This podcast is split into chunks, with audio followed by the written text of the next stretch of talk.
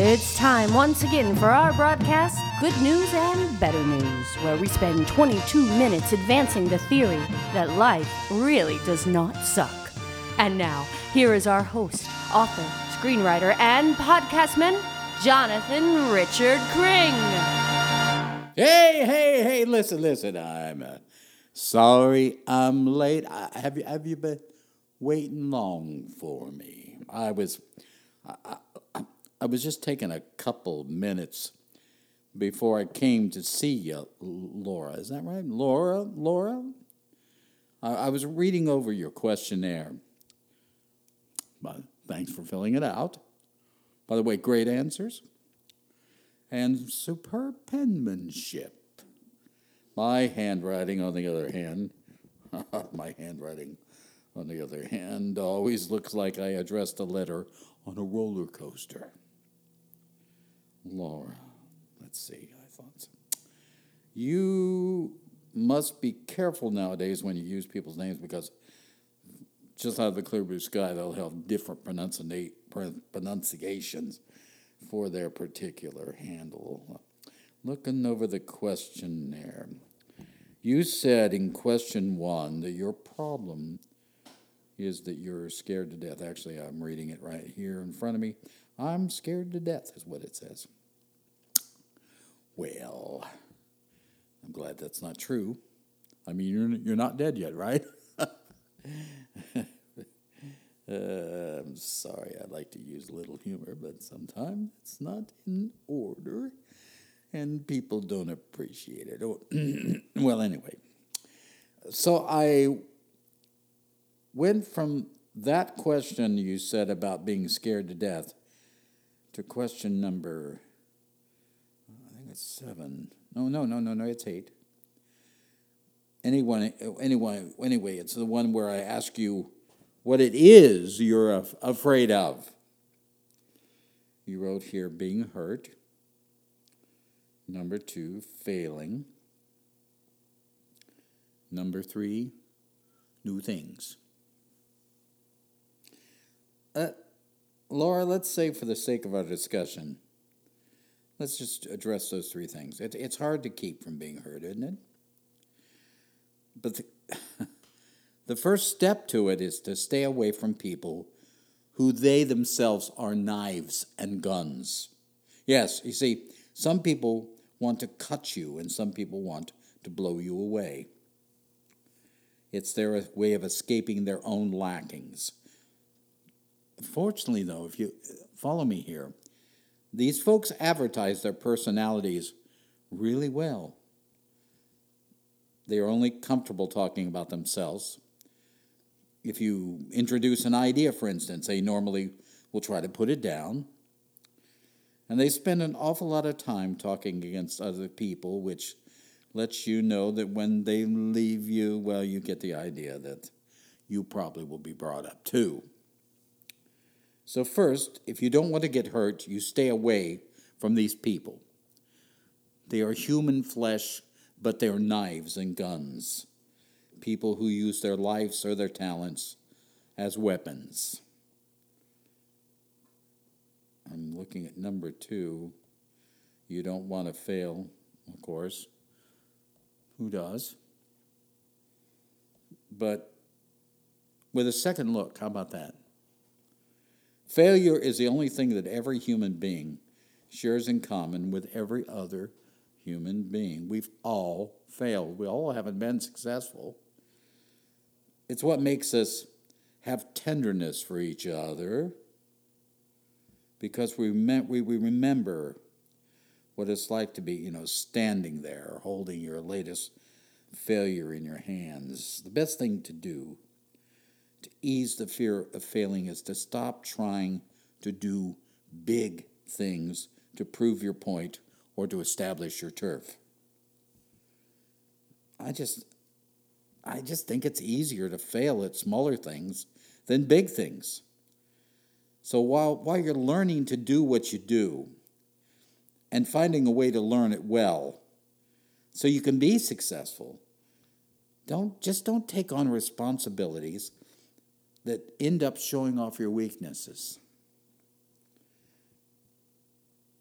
And I'm looking here at the number three, the new things thing. As far as being scared to death about new things, I kind of feel this way about it. I don't know whether you agree or not, but new things are just old things that haven't had the chance to grow up. In other words, if we would just give ourselves, that's it, give ourselves a gift, give ourselves time to learn, to achieve, to get comfortable. Don't give yourself a grave card for a long time. Because in no time at all, all the new things that we've tried would fit us like slippers, nice and comfy. But I tell you this, Laura, but it doesn't really tell you how to get there, does it? How do you get to the point that you can avoid hurtful people, you can fail without shame, and you can try new things because if you're good at them in no time at all, they'll be old things, right? Laura, I'm going to tell you a little secret. I don't know why it's a secret, but most of us were taught that we live, and then after we live, then we give. In other words, if we try something, it goes well, and we prosper, then we find ourselves in a giving mood because we feel relaxed and confident. It's the whole basis for what's referred to as the trickle down theory. Those who have been blessed and have ended up with much start trickling down to other people.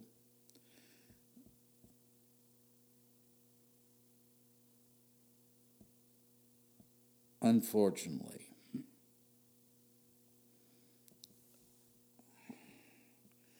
unfortunately, my dear friend Laura, this is not really the way things work. The planet was not set up that way. Can I let me just put it this way. If a singer for instance, eh, okay, this will this be good. If a singer doesn't get a record contract until she's he or she has practiced their songs, a farmer, for instance, isn't shipped a, bush, a bushel of corn so he'll know how tasty it is, so he'll work up the courage to plant the seeds in the springtime. Our journey here doesn't allow us live until we give. What scares us is the prospect of giving and not getting a living, so we balk. And in that time of balking, all the concerns we had that we couldn't meet the need or fill the bill, they just all come and try to strangle our passion. Remember, first comes giving, then comes living. First the seed, then the fruit. First the commitment, then the love. First the journey, than the pleasure of being a tourist. So, the first step in your quest to stop feeling scared to death is to find little ways. I'm talking about simple ways.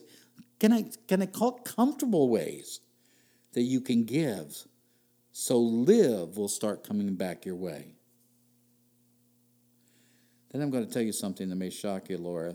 I, I know it shocks me all the time. Don't wait for direction, make a selection. Yeah. There's no plan for life coming your way unless you've come up with a plan of your own. What you're doing here is you're living your life without a lease, month to month, with no guarantee. You know, you're just hanging on, hoping that somebody will sign you up with a great plan. But there are many selections before us right now and some of them don't seem to be taking us where we want to go. But do you understand, Laura?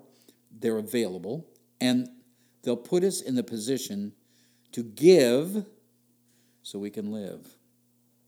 And then once we live, we'll get the confidence to make our own selections, create our own path, and generate our own energy. If someone were to ask me, where would you say most people make their biggest mistake. my answer to them would be simple. We make our biggest mistake by waiting, waiting for a plan to unfold that ends up never coming true. That's it. After a while, you begin to notice it's not coming, and that strikes despair in your heart. Don't wait for direction. Look at what is popping up in front of you and make a simple selection. Call it your learning curve. Call it, call it a bologna sandwich on the way to dinner. It's not exactly what you want, but it's close enough that you know you're going to learn, and the love that comes back your way will scare away your fear for the future. And then it's so important to remember to just let yourself fail. Give yourself permission to fail. Write a note. I give myself permission to fail. Be aware of the power of failing. Oh, I'm not trying to suggest that you look forward to it. I mean, we're not silly. But if you let yourself fail and you're not ashamed, there's the key. It's the shame that comes in. If you let yourself fail and you're not ashamed, you can prevail. Because no one can judge you what is the best way to do something unless you're actually in the middle of doing it and you've fallen a little short and you go, ah, there it is. There's what I could have done. Let me do that right now. Let's do it again. You can sit in a room and make plans for weeks and weeks, but there's something like being there, right in the center of it,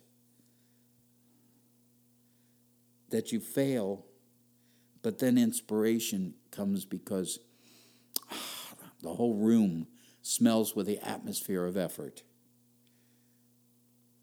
But the information, that experience gives us so much power to receive the authority to come back a second time and prevail. If you give yourself permission to fail, you get the knowledge you'll need to prevail. First, you must give, then you can live. Secondly, don't wait for direction. Make a simple selection. And there's no plan without your plan. So then let yourself fail. And rather than being devastated by it, realize that you, Laura, you learned something. You don't have to learn again. So now you can prevail. Laura, thank you for sharing on this questionnaire your need. So let's take care of your fear. What do you say? For the good news is, as fear leaves, it fills us with love. And the better news is, love is what it takes to give. So then we can live.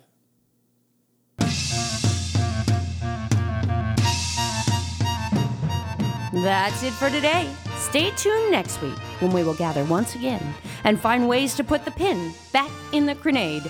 Be sure to subscribe and follow us on social media and at goodnewsandbetternews.com.